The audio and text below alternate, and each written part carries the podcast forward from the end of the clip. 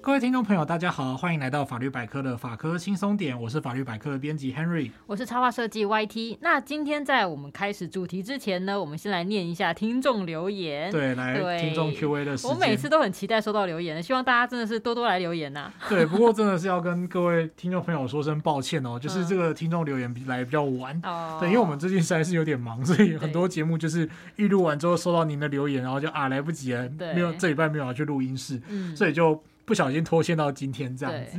对, 对然后呢、呃、就是我也在想说我们就是要不要固定就是什么每个月的第一集来嗯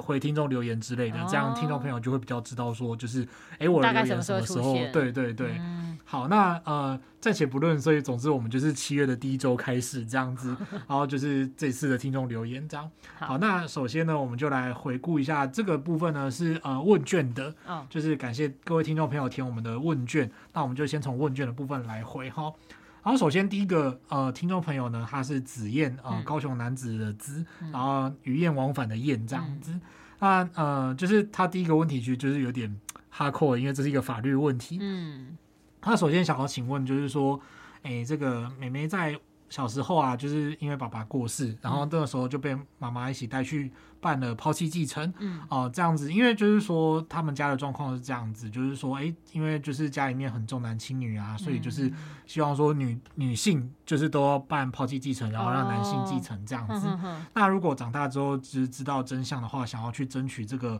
当年的遗产的话，有没有什么方法？那可不可以就是、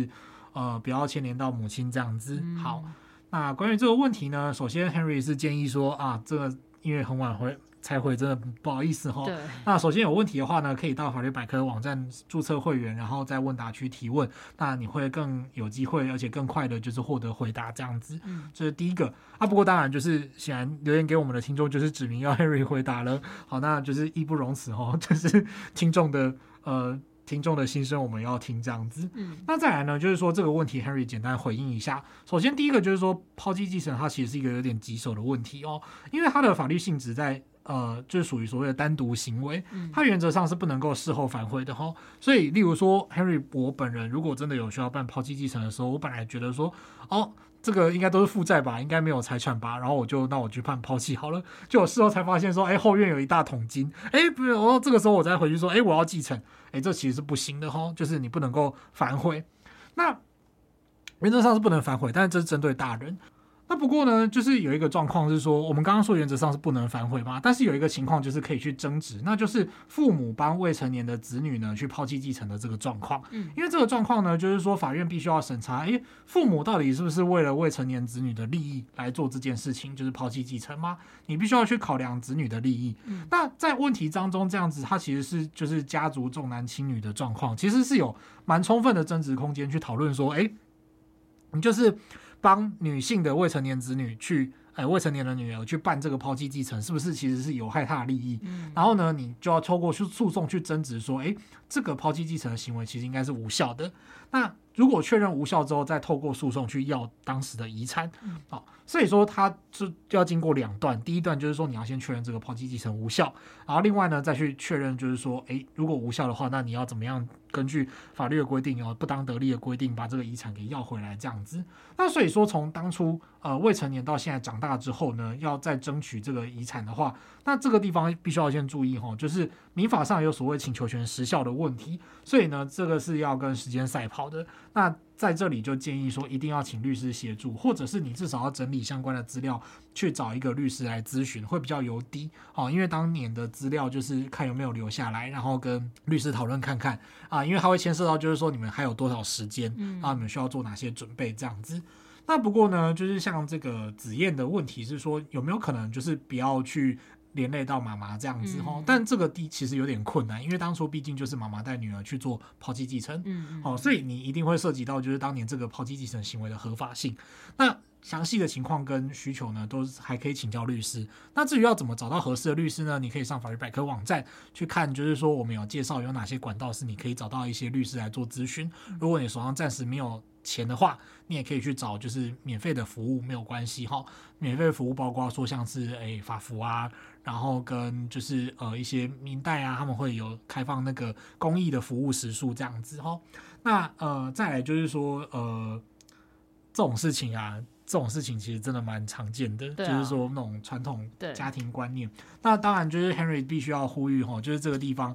法律上就是它就是真的是平等，你该有多少应继分，你该有多少特留分，你就是都按照当时的呃法律规定也好，或者是遗嘱内容也好，其实是真的要做好。那实在是觉得说吼那种早期观念啊真的是要改啦，要改。那呃也很就是觉得很辛苦哦，遇到这种事情、嗯、那也希望说这个读者呢，听众朋友啦，听众朋友那可以就是找到适合的律师，然后把这件事情圆满的解决这样子、嗯、祝福你。好，那再来呢第二个留言，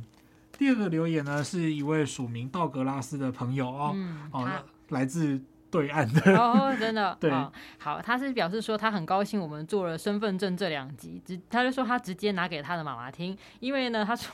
他是说他有被害妄想症，他说他平常呢是在大陆工作呢，然后他把这个身份证的正本放在身边，但是他的妈妈非常的担心，然后可能他很担心说他怕他的亲戚拿着他的身份证的影印本去还有什么房屋地契啊，可以把他的房子卖掉，然后也常常担心到哭啊，他就觉得呃很伤脑筋，很不想要理理他妈妈这样子的情况。然后总之呢他就把我们的这个节目的连结给他妈妈听，那他有没有听呢他是不知道，但是他总之就是表示有微微的抱怨了一下妈妈，有帮助这样子。对对对对啊，不过至少这个地方还是要说妈妈很爱你啦，就是她很担心这种事这样子。然后再来就是说呃这个地方也是要呃不用太担心哦、嗯、因为要把房子卖掉是要本人去卖这样子、嗯、哦就是本人，然后还有身份证哦、嗯、然后大家可以去看那个物权啊，然后土地法的规定啊、嗯、对，就是你要卖房子卖土地这件事情其实还蛮不容易的齁，所以不用太紧张啊。不过总之谢谢这位听众朋友齁。对，那还有另外一位听众呢，他署名是叫小影的影子的 影, 影, 子的影对，他写说喜欢节目内容，感谢你们对于法律普及的热忱，我们民众是很缺乏法律相关知识，然后法律是保护懂法律的人，这对我们太重要了，再次谢谢你们的付出。好，非常谢谢小影哦。对，好，那呃不过我们有领薪水啦，要谢谢老板所以就是没错没错，谢谢法律百科的创办人这样子，然后也希望就是听了我们的节目可以让你就是知道更多就是法律上的一些事情。对、嗯、希望说就是有什么事情的话大家听一听之后就可以知道说哦我大概遇到什么事情、哦、可以或者是可以 有, 有什么方式可以解决啊，然后或者是你也可以不用太紧张。对，好，那再来是一个呃这个留得非常长哦，非常感谢这位听众朋友，他叫 Eva。 那 Eva 呢是呃踏入法律圈的新手小白，而其实大家不用那么客气啦因为法律圈没有什么了不起的，就是他就是他就是这样啦，可以不用那么不用那么客气齁。他就有聊到说在加入法律圈之后呢，上了一些专业老师的课程，他发现啊就是新闻媒体常常用耸动的标题来引导人民不信赖司法、嗯哦、例如说就是啊这个都报道就是说明明就不是重伤害，但是就是一定要把它写成重伤、嗯、然后民众呢就因为记者的报道在骂法官恐龙、嗯、啊，或者是被告逃亡之后啊、欸、明明就是就是也不是出车祸，然后就在底下问说、欸、这不是肇事逃逸吗、嗯、然后还看到自己喜欢的网红在下面就是留言抱不平这样子，真的是吼、嗯、好，我把这段念完之后再逐一回他好了Henry 就是努力先对先把您的留言念完这样子。然后呢他就说哦，虽然就是伊娃他可以理解到说一般人就是也不是都懂法律，然后对这个很容易有误解、嗯、但是呢很感慨就是说啊我们好像就是很容易陷入这个哑巴吃黄连的局面。嗯，他就说到说、欸、非常感谢有法律百科，然后愿意不断的制作节目让大家可以认识到法律啊，虽然他个人的力量很薄弱，但是会每天的刷节目，希望努力可以让更多人看见啊，加油这样子。好，我们听到念到这里都快要哭了这样对，就是非常感谢伊娃这样。好，那呃这边 Henry 要就是分段来回齁，第一个就是、嗯、呃如果你看到你喜欢的网红在下面抱不平的话，那就是气追啊你这么直接就是这么直接就像说哎、欸，那就直接分手，有误会一律有误会一律弃追哦，没有啦，因为我觉得其实有时候就是我觉得有时候有一些呃网络上的意见领袖啊等等，他们其实就是、嗯、其实也是要就像或者像我们其实我们出来做节目，然后真的是很感谢有人愿意听、嗯、但是相对来讲我们在做事情的时候就必须要更谨言慎行、嗯哦、因为其实我们听的话是真的有人会听，然后会有人当作是参考依据。对，那这个时候就是如果你就是做出不当的举动的话，其实还蛮不好的，说实在话、嗯、那再来就是说呃就是大家都会有误解啊，然后跟就是法律圈是不是会有那种哑巴吃黄连的窘境、嗯、啊，那是当然的，就是、嗯、对，确实就是说其实法律这种东西就是有时候你讲了你符合法律的规定，但是呢就是可能不是他需要的，不是他想要听的，就像你去看病，你当然也只会希望说医生跟你说、哦、是小感冒不是什么大病是一样的，我们都会倾向就是趋吉避凶，但是其实有时候就是会容易造成一些误解，或者是说有时候一些社会重大案件的发生它就是一些需要众人情绪宣泄的出口、嗯啊、但是法律不能够当作是这个出口，法律告诉你就是说，哎，依法该怎么处理，大家就只会觉得说，哦，那不够啊，你怎么去弥平这个伤害什么的？那当然就是会有这些问题啊，这个是呃法律跟情感之间的拉扯，那这也是无可奈何的事情啊、呃。所以就是说，呃，怎么讲，学法律它差不多就是这样吧。就是 Henry 以前在念法律系的时候啊，那个时候还是一个你讲到有那种死刑啊，还是什么，网络上就一面倒，就是会。屌翻的那种气氛，然后到现在至少大家会比较愿意去讨论。其实我觉得有这个讨论风气是很好的。我们姑且不论就是说要采取什么样的立场，但是在这当中你有没有办法做充足的对话是很重要的。那也非常感谢伊娃，就是说哎，帮我们就是努力的刷节目这样子，就是呃，我好像突然变成什么韩团明星了，就是你知道那种。韩团 K-pop 他们发表之后，然后粉丝就一直去刷那个音乐串流的那个，让他那个次数下载收听数这样子，对对对。啊，不过就是一样的话，就是可以不用听那么多次，没关系。Henry 自己也会觉得很心虚这样子，对。不过真的是非常感谢 Eva 的留言，那我们会继续努力。好，那下一位留言的对象是叫真真，呃，真是这个是推真的真吗？啊，推真的真。对，他说呢，因为想要自学法律，所以开始收听了这个频道。那对于没有法律背景的普通人非常友善，喜欢主持人 Henry。Henry 分享的法律知识内容，讲话非常清晰有条理，让人听完会想继续听下一集。然后还有给我们一个小小的建议，就是说 Henry 跟我的声音呢大小声有点不太一致，希望我今天这一集录了以后有一致一点吗？哦、我现在尽量靠近麦克风一点、就是、对，这个其实就是不好意思哦，就是我们有时候因为 Henry 以前都离麦克风比较近，嗯，然后 Y T 离比较远，然后我们现在换过来，就是对一则一近一则一远，这样看会不会有比较好哈、哦？啊，非常谢谢真真的呃。反馈，对，那也希望说就是嗯，虽然就是觉得大家何苦自学法律呢，这么辛苦的事情，好，没有啦，开玩笑的，就是很开心大家愿意来学法律哈，然后就是也希望说这个节目可以帮到大家这样。对，好，那再来呢，我们要就是进入这个 Apple Podcast 的留言、嗯、Apple Podcast 的留言呢，首先呢，第一位是署名叫 B B 翁的。这个呃，听众朋友哈，那他告诉我们什么呢？嗯、他说这个讲的超好，然后给我们三个大拇指。对，好，他说许愿可以听楼上邻居屋漏的专题。哎，我觉得他这个专题还蛮算很常见，日常生活发生的事情、哦。那个漏水的事情，对对对对对。哦，漏水的事情哈啊，这个也是讲完天就黑边了。不过我们就是可以来研究一下，我们虽然之前有做过那个。恶邻居的专题嘛、啊、对对，就是邻居噪音的专题。不过邻居漏水那就是另外一个问题，嗯、而且。其实说真的啦，这个题目做起来有点麻烦的原因，是因为他的问题通常都不是出在法律，哦、通常都出现在你的邻居是一个机会人。对，就有时候是这些人情义理，有时候很难处理啊。对对对，他就是会说啊，对方就是说啊，我就是不要付这个抓漏的钱，你想怎样之类的， 对, 对，就很麻烦。然后你通常都要去，就是例如说调解啊什么的。嗯、那所以说，他其实难就是难在说那个呃。就是对，像 Y T 刚刚说的人情义理的问题，对啊。不过就法律点，我们还是可以聊一聊啦。嗯，我想说法律上的事情，如果我们大家都很乖，按照流程来，应该算好，就可以哎，就马上就解决掉。对，大家都愿意守法，今天不会有那么多问题。这个问题就是有些人不想守法而来的。是啊，这样讲好像也那个。当然，法律并不是一个颠扑不破的真理啦，哈。但是至少就这个呃邻居漏水这种事情来讲，它其实法律上就规定的蛮好的。嗯，但是就是呃。你不免有时候就会遇到一些问题啦，这需要去呃瞧这样子。好，那我们会再考虑看看哦。感谢 B B 翁的这个建议。嗯，好，那再来呢，第二位是哈哈哈满四二零，然后署名喜欢法律的小高一哦，他有来说之前有来留过言，蛮喜欢这季的播放方式哦，就是你。希望一周双更，对不对？哦、oh ，对，所以呢，我们做到一周双更哦，一周双更，对，然后没有没有食言的大人这样子。好啦，不过我们也是蛮希望就是尽量啦，因为一周双更好累哦、嗯。就是如虽然说我们现在是用短集节目来做一周双更，但是还是会觉得说有点疲倦这样子。嗯、好，那不过就是嗯，非常感谢哈哈们四二零的留言。这个哈哈他们是有在，你是想要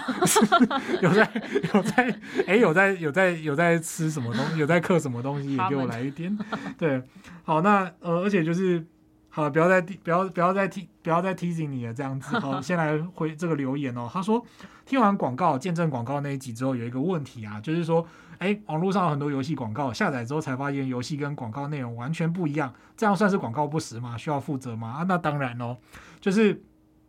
这个问题就是说没有错，我们刚刚讲广告不实嘛，那的确就是说你广告上的游戏下载下来之后跟广告内容完全不一样，那当然就是算是典型的广告不实的行为，所以它是要根据公平交易法去裁罚的。不过这还有一个点就是说，如果你今天去做呃，你今天下载的是国外供应商的广告，那它可能就不一定是在我国法说，我们可能没有权利对它开发，这个你就要去看它就是在哪一个国家，然后你比方说你用什么 V P N 翻出去，然后去下载当地的游戏来玩，然后发现它广告不实的话，台湾是呃我们的公平交易委员会是罚不到的。好，那当然概念上它就是一样，就是当然都是违法的，这没有什么问题。你只能默默的把它删除，对，你就是把它删掉就对。对，你我知道我知道你在讲什么，那个什么、啊、很多这类型游戏超多的，对，那个什么什么。什么英雄之战还是什么 Hero War 还是什么之类，那都是假的游戏嘛。然后，而且他们最近那个广告还有新版哦，他就说你是否觉得这些假广告？啊、有有有，对对对，我看到这个。然后就后来发现说你在推销还是假游戏跟假广告，是啊、就是气死。对, 对，不过他他们四二零还是有提到说非常支持法律百科，支持节目继续做下去啊，非常加油。好，那我们就是会。努力加油，然后算算年纪，就是应该也要升高二了吗？哦、就是从喜欢法律的小高一变成小高二。小高二好，希望你就是如果真的真的很想要念法律的话，希望你总有一天就会变成一个喜欢法律的大学法法律系大学生这样子。嗯、好，那这是我们今天的听众留言、啊，那非常感谢各位听众朋友，那也会希望说就是有任何的指教或建议呢，都欢迎听众朋友在。继续继续告诉我们这样子、嗯、好，那我们就来开始进行今天要聊的主题咯。那我们今天要聊就是说，如果今天你有在这个追星或者听演唱会的听众一定会很有感触的、嗯、那就是气死人的黄牛票真的很生气哦。他说老实说呢，又像我自己来说啦，就是说诶，如果不算，因为我有在看布袋戏嘛，如果不算布袋戏的大型的音乐会的话，其实我真的没有去过演唱会耶。我听讲的布袋戏的音乐会是，比方说霹雳布袋戏的那个魏武营的音乐会之类的、嗯、对对对对对对对对对，他可能找了很多的，就是他们的歌手来然后唱之类的、嗯嗯、对，那我喜欢的大部分都会可能是针对一些特定的几首歌曲本身啊，就是我对于歌手的本人可能没有到迷的地步，所以就一直没有去参加过音乐有演唱会啊之类的。那 Henry 自己有去过演唱会吗？哦，我自己去过的那种艺文展演的场合、嗯、我们就从演唱会开始讲啦、嗯、那呃我 Henry 自己是伍佰的粉丝啊，对对对，粉条啦，粉条就是粉那个我们都会自称粉条这样好好对我对啊，我会去伍佰的演唱会。嗯，那哦，讲到这伍佰演唱会，等一下就是天又黑一边，这个等一下可以慢慢说。Oh. 然后再来就是我其实以前就是有去看那个相声瓦舍的表演、oh. 啊，呃，各位听众朋友不要，请不要听到相声瓦舍就那个 Henry 现在已经没有在听了，呃、没有啊，但我们尊重就是呃大家的嗜好这样子。Oh.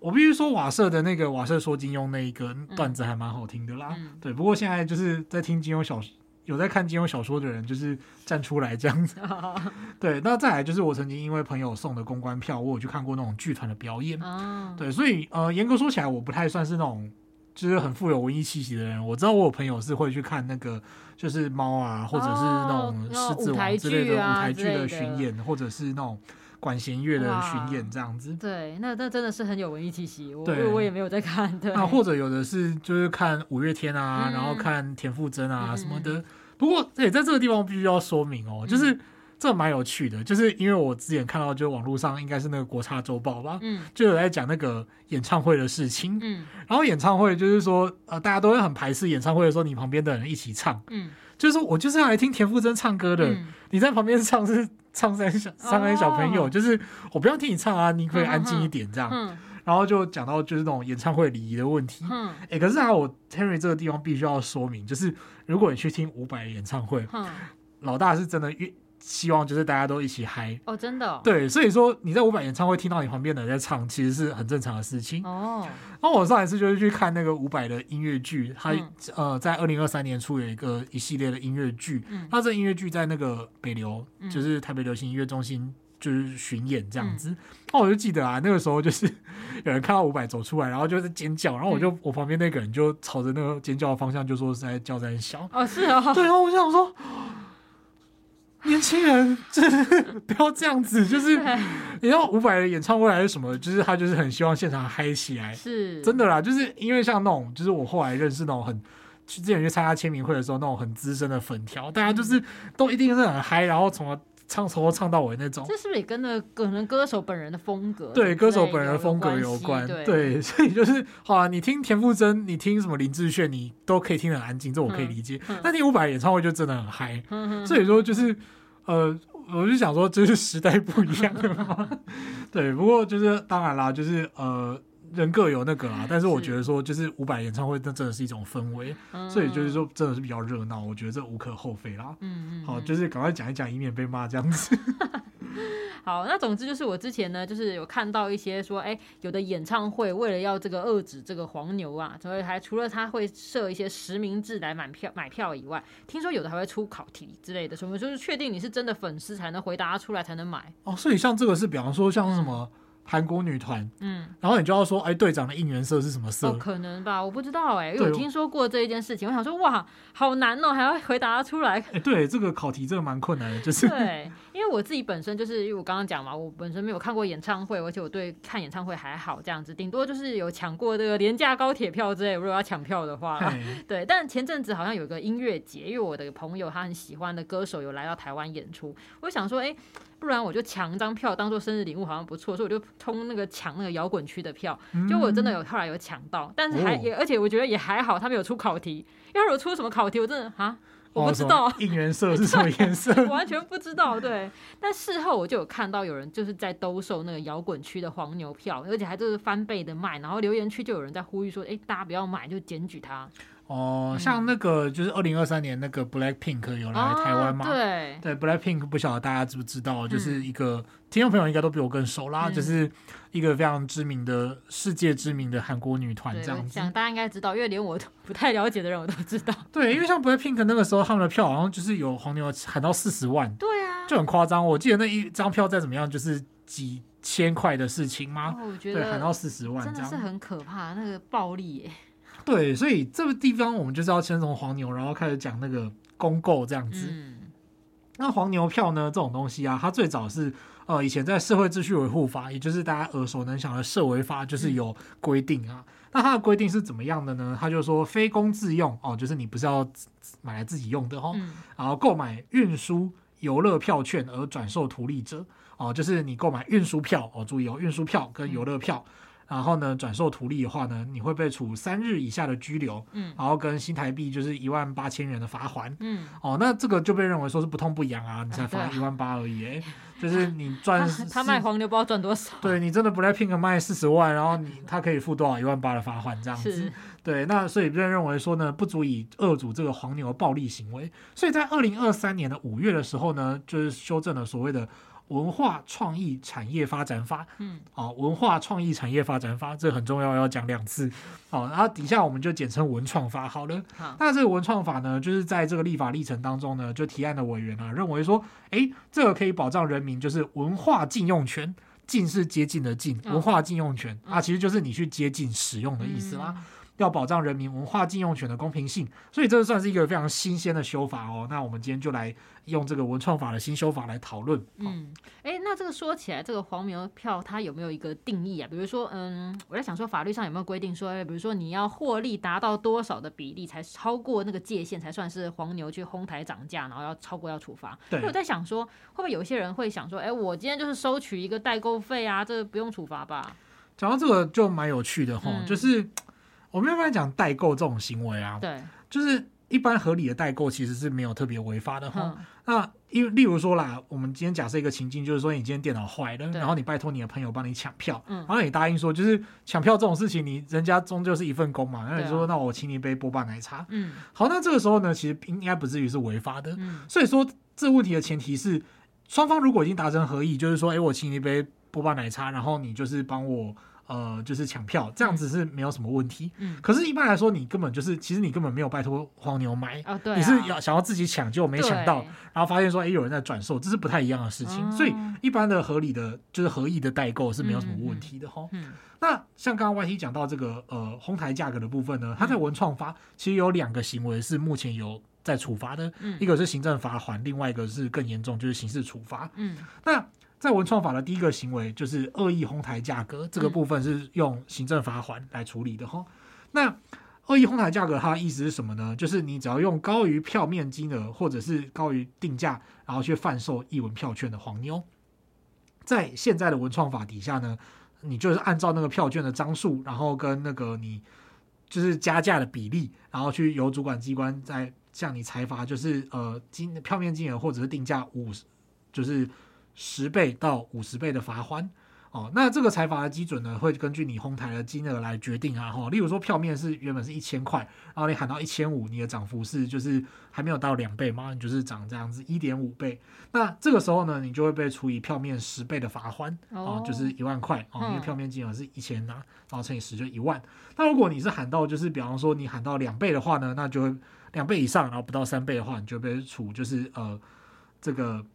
二十倍的罚锾，这样子以此类推。所以呢，当你喊到超过五倍的价钱，五倍的钻石，这个时候你就会被处五十倍的罚锾。哦，简单来说，你喊到多少倍，那这个罚锾就是在倍数后面再多加一个零，这样子。好，我刚刚怎么听到五倍的钻石？哦，对对对，没有，你没有听错的。好，就这样听起来就是好像只要有涨价就不行。我以为我本来以为啦，就是说，哎、欸。我可能比如说这东西原来是一千块，我加个一百块，就是当做是跑路费或代购费等等的，所以等于这个一开始我就必须要是对方有委托我代购，才能视为是代购费。如果事后再贩卖，这些都一律算成是你就是涨价。对，就是你就是等于说加价卖的意思。嗯，对对对。那，啊，为什么会这样呢？原本的那个草案，因为我去看了那段时期就是立法的公报。嗯，那。本来草案其实有认为说，哎，你如果加加上就是手续费啊、邮寄费这些东西是合理的。嗯，啊，举个例子，我今天买到就是一千五的票，对，然后呢，我可不可以加上就是邮寄，就比方说什么超商店到店六十块，对，啊，那这样子我卖一五六零，啊，这样子本来是 OK 的。那本来就是草案是认为说应该要留下那个票面金额十趴的这个扣打。嗯，可是呢，当时很多立法委员就反映民意啊，就说，哎，这样子你会让那个黄牛有加价的空间。哦，然后他就会跟你讲什么代购啊、邮寄啊，什么多少多少钱。之类的，所以就变成说现在的这个规定还蛮死的，就是你只要有加价就会被处罚。哦，哎、欸，我真的是比我想的严格。欸，我真的原来是会以为是说你要加价多少比例以内是没有问题的。对，就是其实并没有，嗯，目前的规定是这样子。嗯嗯，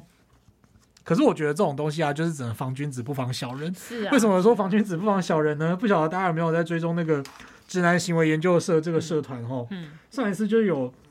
就是他们的粉丝投稿说，就是有人在这个 Black Pink 的演唱会啊，嗯，他是没有加价卖，嗯，应该是没有啦。嗯，然后他，但是他居然要做一件事情，就是说他要先确认说买家是不是女生。嗯，然后如果你是女生的话，你就要穿的跟 Jenny 一样性感的照片，就是寄给他。嗯，我，嗯，就觉得说这根本就是性骚扰，我觉得这种人才需要抓起来。那个我有看到，真的是很恶心，呸那种感觉。对，我真的是觉得，啊，这个人是当做自己是皇帝在选妃，是不是？你就是手上拿着票就了不起了那种感觉。对啊。我想到就是，哎，我还想到就是像刚刚我们讲这个黄牛，你说这种翻倍就是涨价的卖的情况，我想到像有一些那种限量纪念品，纪念品，对，你抢到以后你再转手翻倍卖，这样的行为其实你要说跟黄牛这样涨价也类似啊，只是好像没有因此而被罚的，觉得比较像是那种嗯这样市场机制。哎，对对，那为什么这样会针对票券有这个黄牛会有比较有法律规定去处罚它？诶，这个呢，哇，这个就话说从头了哈。Oh. 首先就是说，这个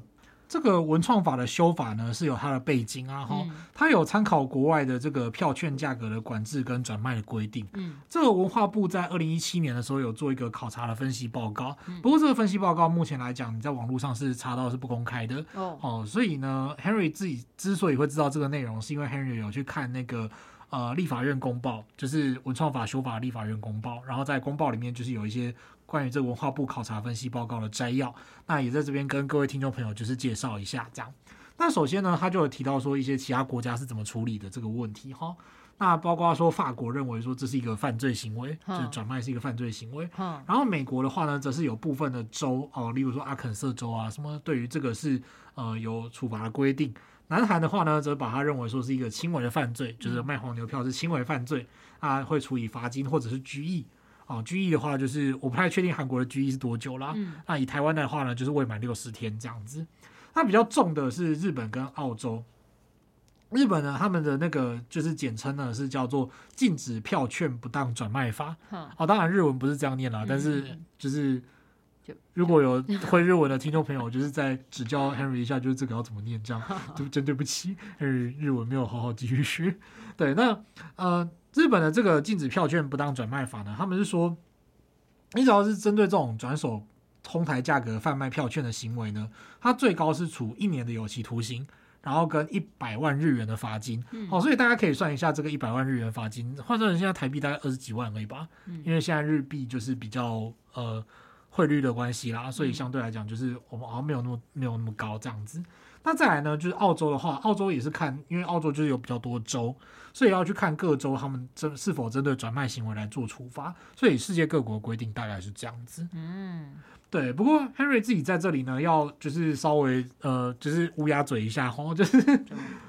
其实 Henry 自己啦，觉得说这次文创法的修法对我自己来说是并不一定合理的。嗯，那呃，大概有几个就是我个人的想法哈。那这个地方也就是说出来，让各位听众朋友一起思考。那当然也很欢迎留言讨论哈。啊，尤其是大家，如果你一开始就觉得说黄牛就是应该要严重的惩罚，嗯、那你刚刚听了各个国外的立法例之后呢，哎，再来就听一下 Henry 的想法。那呃，就是。看你有没有什么不同的想法，或者是有什么想要反驳的，有欢迎来辩这样子，可以来跟就是 Henry 会很很乐意跟听众朋友讨论这样子。好，那第一个呢，就是说理由第一个就是出于那种市场机制的考量，就像刚刚 Y T 所说的，哎、欸嗯，那种限量邮票，对啊，它为什么就可以抬到那么价格，然后没有人去处罚它这样子？嗯、那第一个呢，就是说市场机制的考量，因为黄牛票其实它就反映了那个供需价值跟这个票券的市场价值嘛，嗯、某程度上啦。嗯、那当然你也可以说，哎、欸，就是主办单位就是制价，比方说最贵就是卖八千块，你怎么可以再加价卖这样子？可是说真的，就是那种呃。杀头的生意有人做，然后赔钱的生意没人做嘛，嗯、就是它一定就是某程度上就是有一种你去搜索市场行情表现反映出那个状态，就是那个整体市场行情你今天到底会愿意花多少钱买它。那、嗯、如果你要去做这件呃，你要去合理的去制价的话，是不是有可能去朝向就是增加供给、嗯、增加供给第一个，然后再来就是说主办单位如果有一些其他的考量，例如说提供合理价格的话呢，那他们是不是有其他考量哦？例如说公益票、公益票券之类的，那公益票券要怎么去做监管？那所以监管就会连接到第二个点，就是说，如果业者是单纯想要从经济效益以外的方向去提供合理的价格的话，他们要怎么去监管？嗯、啊，例如说做票券实名制，哦、然后或者是对，或者是去防止你抢票的时候用外挂。对，哦，那也像票券实名制，这蛮有趣的哦 ，Henry 就是。之后要买了那个，就是也不是对，在节目播出的时候，就是希望已经可以买到了这样子。这个东西就是那个伍佰的，伍佰有一个非常特别的小型演唱会，它叫《今夜伍佰》系列。就是《今夜伍佰》系列，你全部都只能买到站票。哦、然后在《今夜伍佰》，就是今年是第十届，所以叫《今夜伍佰十》。然后这个《今夜伍佰十》呢，它购票就是要用实名制。嗯，哎，就是你每个人，就是你在输买。你要买票，然后输入资料的时候，你就要输入你的个资，对，然后那个票面就会显示出来，然后现场供工作人员查验这样子。哦、对，那呃，你到底能不能就是从实名制或者是就防止外挂这些措施呢？那当然在技术上会有要克服的地方啦。嗯、不过如果你业者业者要制价，然后付出一定的心力去监管的话，嗯、其实预防胜于治疗。对，对，你会比后续再去处罚黄牛，可能更能够事先保障消费者。嗯。那当然这是一个手段，也不是表示说黄牛就一定不处罚，但是呢黄牛要处罚这件事情，它其实就会牵涉到再牵涉到一个东西，就是比例原则。对，大家可能听到比例原则就会觉得哦，就是头晕这样子。那必须要说，就是这个因为是法律规定的问题，所以我们当然可以来谈，就是说立法上的比例原则问题齁，它就会涉及到你就要去跟其他罪名的法定刑比较，就是黄牛票到底值不值得这样的处罚。好像、哦、我们虽然讲前面的哄抬价格的话是十到五十倍的罚锾，这个倒没什么问题。可是我们后面会讲一个黄牛票的态样是，呃，就是关于这个利用电脑或其他设备就是不正方式去抢票。那这个不正方式抢票呢，它最高就是可能处到三年的有期徒刑，然后科最高就是三百万的罚金。嗯，你在对比我们刚刚前面讲的，就是日本啊、澳洲之类的规定，你就会发现说，其实没有人有关到三年这么重、欸。哎，嗯，那那个不正方式订票，它到底有没有机会用其他规定来处理？那这次文创法它这样子的修法是不是合法的？哎，是不是合理的？其实我觉得这个就蛮有讨论空间。我们等一下会讲的比较仔细一点，当然、嗯、我就大概简单说一下我的想法，让各位听众参参考看看。这样、嗯，我个人是觉得就是像这些艺文展演的票券，就是还算有讨论的空间啊。不过像是其他的一些票券或是名额，比如说像我刚刚讲，我都会抢个高铁票好了。对，一些交通的或是一些医疗相关的，我觉得那真的是很需要去处理这个黄牛卡位的问题。嗯哼哼，那这个我们等一下后面会再聊一下。那刚刚讲到就是。就是说，先当做就是大家这些抢这些票啊，包括黄牛在内，好，大家都是一起跳下去，用正当的手法来抢票。那当然，我有听说有些是用城市去跑嘛，对。哦、那你想想看，人手哪里抢得过城市自动跑的速度？这种应该就是更要处罚。那它到底是实际上是怎么样的？好，那这个地方就是文创法所讲到的第二个太阳、嗯、就是说用不正方式抢票。嗯，那这个不正方式它指的呢，就是说你用虚伪资料或其他的不正方式。哦，你如果说你用订票程式，然后跟它如果实名制的话呢？嗯，你有去使用那个身份证字号的产生器，那像这种利用电脑或者是其他相关设备去购买票券，然后呢订到票或者是拿到取票凭证的话呢，就像我们刚刚所讲的，它最重会处最高就是三年的有期徒刑跟科或者是并科最高三百万的罚金。嗯，那 Henry 自己是觉得说吼，这有点有趣，就是为什么要文创法要这样子规定？理由是说，他其实有一些个案当中的一些状况，例如说他可能有没有用其他条文来解决空间，其实 Henry 自己觉得有、嗯啊、例如说他如果今天是用妨害电脑使用罪，例如说他就是害到那个呃，就是购票系统里面去、哦、对，去抢票的话，哎，那你就用妨害电脑使用罪去处罚就好啦。然后如果你是用那种产生器来克服那种实名制的监管，哎，那它其实就是伪造文书的行为啊，其实它原本都有刑法条文可以去处理。好，所以说这是为什么要立这个文创法，然后他的处罚其实也没有很轻，那 Henry 自己是觉得说还可以再想看看啦。啊，不过既然现在文创法都就是立出来了，嗯、所以说有我们刚刚前面讲到的那种状况呢，就会去适用文创法的这个规定哈，就是有刑罚的处罚，这个还蛮重的哈。嗯，不过因为 Henry 现在目前说的都是针对这个艺文票券这一些的嘛哈，我想到就是每一次连假那个高铁票就是开放购买的时候，那个抢票真的是瞬间会把网站挤到宕机耶，就是也有听说就是有些人是用程式下去跑的啊。嗯，对。那我有想到一个，就是还有一种现象还蛮奇妙的，就是有一些卖家呢会把那种比较热门的天数的那种早鸟时段全部都先抢起来，他其实他卖你其实也不是要哄抬价格，他还卖你原价、哦、就是你买多少钱他就卖你多少钱。对，就有人就在怀疑说，这会不会其实他是在赚取那个信用卡的红利？哦，我觉得真的是脑子动很快耶，嗯、就是他就是把他先把早鸟时段都买起来，用信用卡去刷刷刷，然后去赚那个红利，然后再用原价卖你。虽然你跟他买也是用原价没有错，但我觉得好像还是不太爽的那种感觉，就是自己想要买早鸟你都买不到，就只能跟他买，然后又被他、呃、因为全部都被他收刮走了嘛。那这种的话，他也是觉得是有可能是被是用那个什么自动对程式下去跑的，他就时间到就自动买起来。那像这样子，他又没有哄抬价格，是不是就是没办法拿他没皮没皮条？对，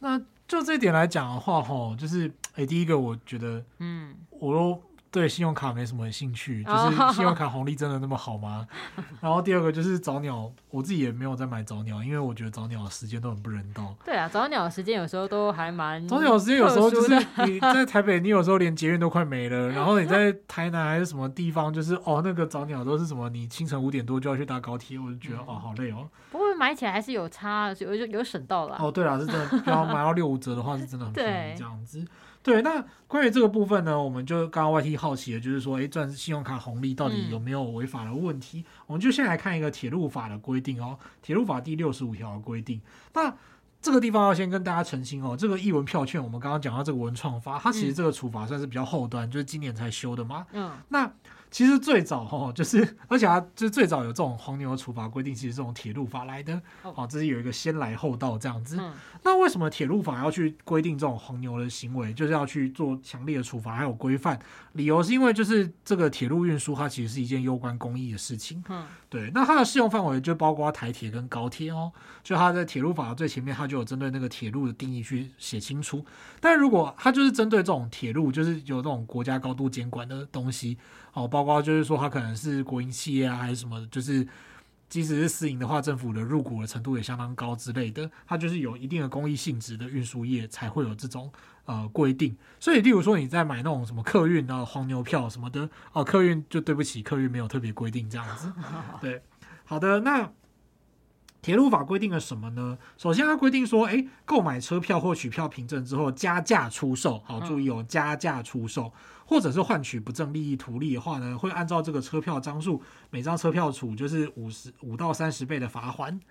再来呢，你是运用这种不正方法。啊、不正方法就是虚伪资料啊，或者是不正指定输入电脑相关设备去购票的话呢，最高会处五年的有期徒刑，然后跟科或并科三百万的罚金、嗯哦、所以就是大家会可以知道这超重，就是五年的话其实还蛮重的、嗯、那它主要呢还是就是说为了去确保那个订票的公平性，然后跟这个运输资源能够被有效的利用。好，那不过再来就是有一个重点，就是说他讲到这个呃黄牛部分，它是讲到加价出售，所以的确就是没有加价出售的情况下是呃没有这个问题的，就是像刚刚 Y T 讲的赚信用卡红利、嗯、虽然说之前我就是看报道就是说哎，好像有人反映这个赚信用卡红利的问题，铁路局就是在研议有没有可能去做处罚、嗯、但是就目前的铁路法的文条文的文意来看是不会被处罚的，只要他没有加价卖就没有关系齁、嗯、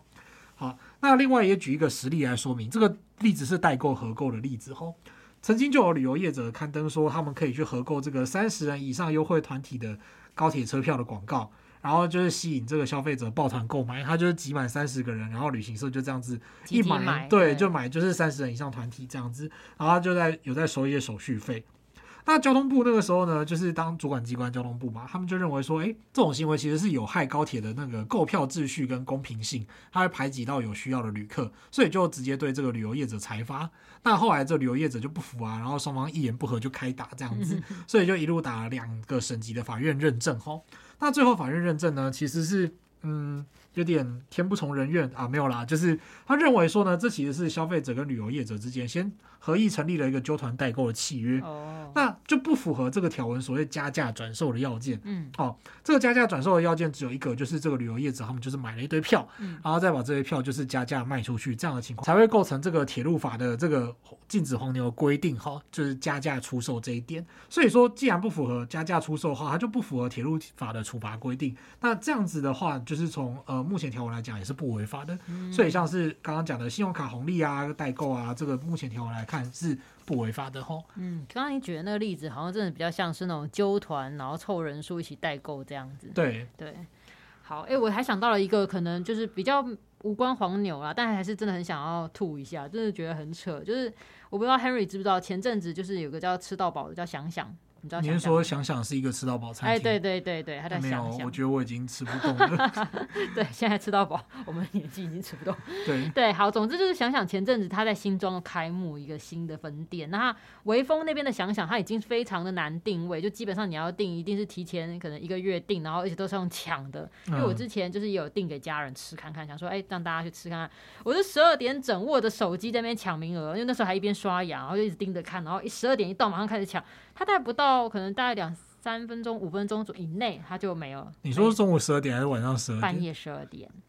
太太太牺牲了吧？刚好要跨日的那个时间、啊哦，然后要抢那个名额，对。然后因为我另外一个朋友说，他之前订的时候是用打电话进去的，打电话根本就是很难接通啦。非常难。他们十二点还有人接电话？呃，我不知道是十二点的时候打还是平常的时候打。总之他就说非常非常的难打进去。哦、对，那总之就是他现在在新庄要开了一个新的分店，那居然有人居然是去抢他的座位席次，然后上网兜售，哦、也就是说。今天我想要去吃的话，我就是跟他花钱，可不是我可能花五百块买一个空的座位哦，就是、然后我再自己去想想吃东西，对对对对对对，然后我再自己再付那个餐费，这样就是那个座位就是那五百块，他就是在那边抢那个空座位，然后抢完以后再卖给这些需要空座位的人。哇，是个人才啊！对，我就觉得真的很扯。我后来后来餐厅出发现这件事情的时候，有发出声明，就表示说，哎，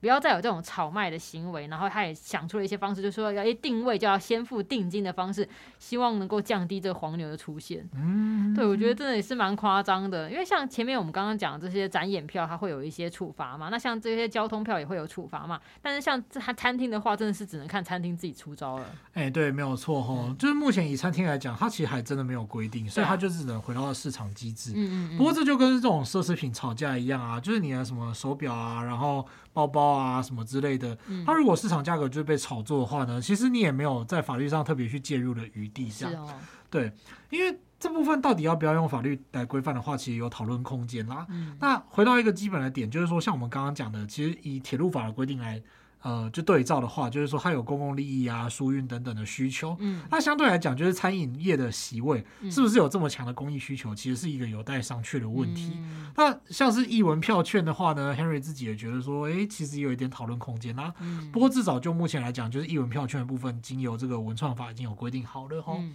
对，那不过这种。就像其实那种有那种代代排代买的那种状况、啊，对啊，对啊，对，像那个前阵子啊，就是应该是二零二二年的时候吧 ，Swatch 就是一间卖手表的 ，Swatch 有出了一个就是九大行星的纪念表，然后这个九大行星的纪念表呢，它就是在全台的 Swatch 就是塞爆， oh. 因为好像只有在两个据点有卖， oh. 然后你就会看到那个人在代排，那个人龙之长就是出乎意料，然后前面很多就是显然他就是。就是退退休人士，就是一些退休阿公阿嬤，然后就真的就是代拍，然后人家再给你那个加购费，所以比方说你那只手表卖八千块，嗯，他们就可能另外就是多，比方说多个什么两千块给这个人，嗯、然后让他去代拍，所以他就用总共一万块的代价买到这个手表，这样子、哦。这就是我们前面刚刚讲的，就是事先约定好的代购，对，事先约定好的代购、嗯。不过像这种情况就是很多种，然后大家可能会觉得，有的人就会觉得喜欢，有的人就会不喜欢，有的人就会觉得说、嗯、啊可恶，大家都是不好请假去那边买，然后偏偏就你。就是找了这个代购，对，气死人。那但是必须要说，就是呃，目前第一个就是说法律上不会特别去限制这个问题，嗯、然后第二个就是说呃，从这种私人的财务来看的话呢，就是这种私人的呃，就是一般的奢侈品、经济型的商品，那呃，它有没有需要就是说去做强力的用法律的监管呢？其实是有待考虑的。嗯，像呃 ，Y T 稍早讲到那个霹雳布袋戏啊、哦，对啊，我就想到说以前 Henry 自己其实也做过大学的时候翘课去排那个。限量公仔的事情哦、oh ，对，那种限量公仔，可是那就有人很机车，他比方说他排第一个，他第一个就全部扫光了啊， oh, 他没有限购多少、哦，对，之前没有限购多少，然后他就、啊、就是全部都买光了这样子，啊、然后后来就比较有限购的规定、嗯，所以说其实说真的，就是这个就道高一尺，魔高一丈的问题，你要如何克服这些，就是像刚刚讲的那个餐厅席位的问题等等，那其实都是靠店家自己去监管才做到，嗯、然后实名监管，对，然后一个人限购几席之类的吼。对，我觉得这也是一个蛮蛮好的方式啊，就是来遏制这些黄牛。不过我觉得有一些那个卡位抢名额，那真的是让人觉得蛮糟糕的。我觉得刚刚那个让人已经觉得很扯，但我现在要讲一个我觉得蛮糟糕的，因为我上次有看到一篇文章有讲到说，那个台大的医院它挂号有些很难挂，就是有些名医啊，大家都想要看他的，然后他是一号难挂，你可能那个，但你要挂他的，你可能要排到半年后吧。哦、oh. ，对，然后原来是因为有很多的叫做代挂号业者，嗯，真的觉得想说，真的大家脑筋真的动得很宽，商业脑，他竟然把这些名医的挂号全部先抢挂起来，然后再卖出去。哦、oh, ，对，你你今天如果要看这个医生，你不跟他买，你真的就是要等到半年以上。然后这种情况就是说，这个名医他可能会显示就是啊当天满诊，但实际上现场要看诊的病患根本就没有那么多，然后需要的人你就得花大钱去跟这些卡位的人来买，那真的我觉得很糟糕哎、欸。对，就是而且这些卡位的人他又没有他又没有真的有病。对啊，他就是就是赚你们这些需要看医生的人的钱。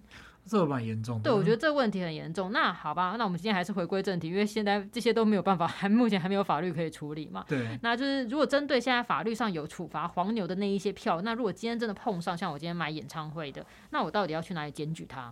对，那像刚刚 Y T 先回这个问题，就是说医疗部分的问题。嗯啊、对，欸、其实在这一次就是也是有就是立法委员啊、嗯、或议员啊，针对这个是不是要针对医疗啊、括号黄牛来修法，嗯欸、其实是有讨论到的。哦，那未来有没有机会修法？其实 Henry 自己觉得说，考量到医疗服务的特殊性，嗯、我觉得其实是这个管制的正当理由是存在的。嗯、那就是说，也可以开展到到底有没有立法这种相关讨论啊，我觉得有必要。嗯嗯嗯、那不过再来就是说，嗯，不过目前就确实还没有啦。不过我是觉得说，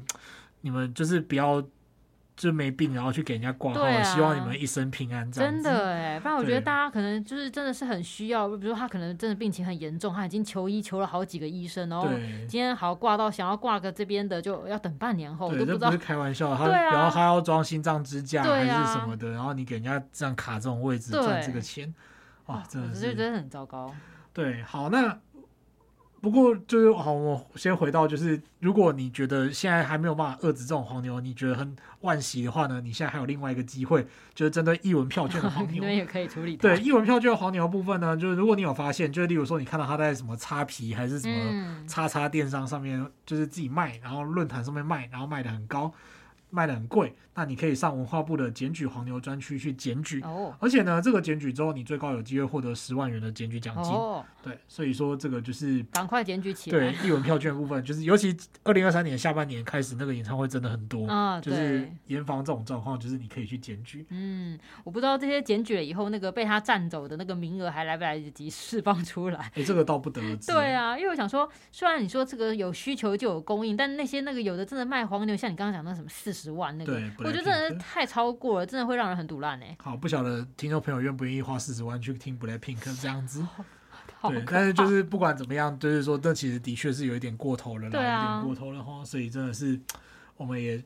虽然这个规定 Henry 自己觉得说不一定规定的很好，嗯、但是他终究是规定出来，而且上路了。嗯、那我们也希望他发挥他应该有的功能，就是去遏制黄牛这样子。嗯、好，那我们今天就来复习一下节目的内容哈。好，首先呢，以艺文票券的部分呢，就是说以前最早社会秩序维护法其实规定的呃有点简陋，可以这么说啦，就是也罚得有点不痛不痒，大家觉得有点不痛不痒。所以呢，在二零二三年五月的时候修了一个新法，就是文化创意产业发展法的新规定哈，就是说希望可以去遏制黄牛。那这种艺文票券的黄牛呢，它有分两种形态，第一种呢就是。呃，他买了之后就是加价来卖的，哄抬价格的类型。嗯、然后再来呢是呃，这个就是用不正方法，也就是说，例如说用外挂程式啊，然后用这种呃身份证的制造身份证字号产生器来买的。嗯、那像这种情况呢，它甚至呃就是会有刑罚哦，有期徒刑跟罚金的规定。那像这个哄抬价格的话呢，则是会有罚锾的规定哈、哦。所以说，现在政府也是努力在修法打黄牛这样子。嗯。再来第二个呢，则是说，哎，如果是交通票券的话呢，铁路法本身也有相应的规定，就是针对加价，然后还有不正方法的部分，也其实有相关的罚锾跟呃有期徒刑的规定。那再来就是说，一般的餐饮业者呢，就是针对餐饮业或者是其他就是呃，比方说排队商品这种东西呢，代排代购还有黄牛什么的，目前来讲是暂时没有什么呃法律去做管制。嗯，那呃。当然这个部分就是是否管制见仁见智啦，还是有讨论空间。那不过像医疗的部分呢，它是一个呃实际上发生的问题，嗯、啊有没有可能在修法呢？这个值得我们以后再来去观察。嗯、啊最后最后就是如果你现在遇到就是艺文票券的问题的话呢，可以上文化部的检举黄牛专区去选检举，然后还有机会获得就是检举奖金这样子。如果获得检举奖金，再多买几张票。对对对，买爆。对，那我自己呢，因为比较少在抢票嘛，所以就没有很常算，没有很常遇到黄牛的问题。不过因为很常看到类似的新闻啊，尤其是那种要抢可能难得来台演出的国外艺人啊，你想想，其实我觉得蛮能同理那种愤怒感的、欸，就是你也没办法出国，或是你没有钱出国，你好不容易等到他来演出了，你想要买个票，就还先被黄牛削一笔。对，他就削你几乎是几。票钱的钱对啊，傻眼。那我也当然是觉得这个主办方或各种单位，像刚刚我们聊的这个医疗体系，能够想出一些方式来遏制这些黄牛。嗯、那听完这一集呢，对于黄牛有任何想法吗？或者是其实就我们的听众可能有被这黄牛荼毒过，有吃过亏，对。然后这当时可能当时真的是不得已，还是只能跟他买了，硬着头皮买，因为你就是想要听他的表演之类的。嗯嗯嗯那欢迎留言分享给我们。那今天就到这边喽。好，记得订阅我们频道，并且按五颗星。如果你对于节目有什么建议或想法，都欢迎留言或填写回馈单，让我们知道。如果对生活法律有兴趣，或者是有各种疑难杂症的话，欢迎 Google 搜寻法律百科，就可以找到我们。拜拜，拜拜。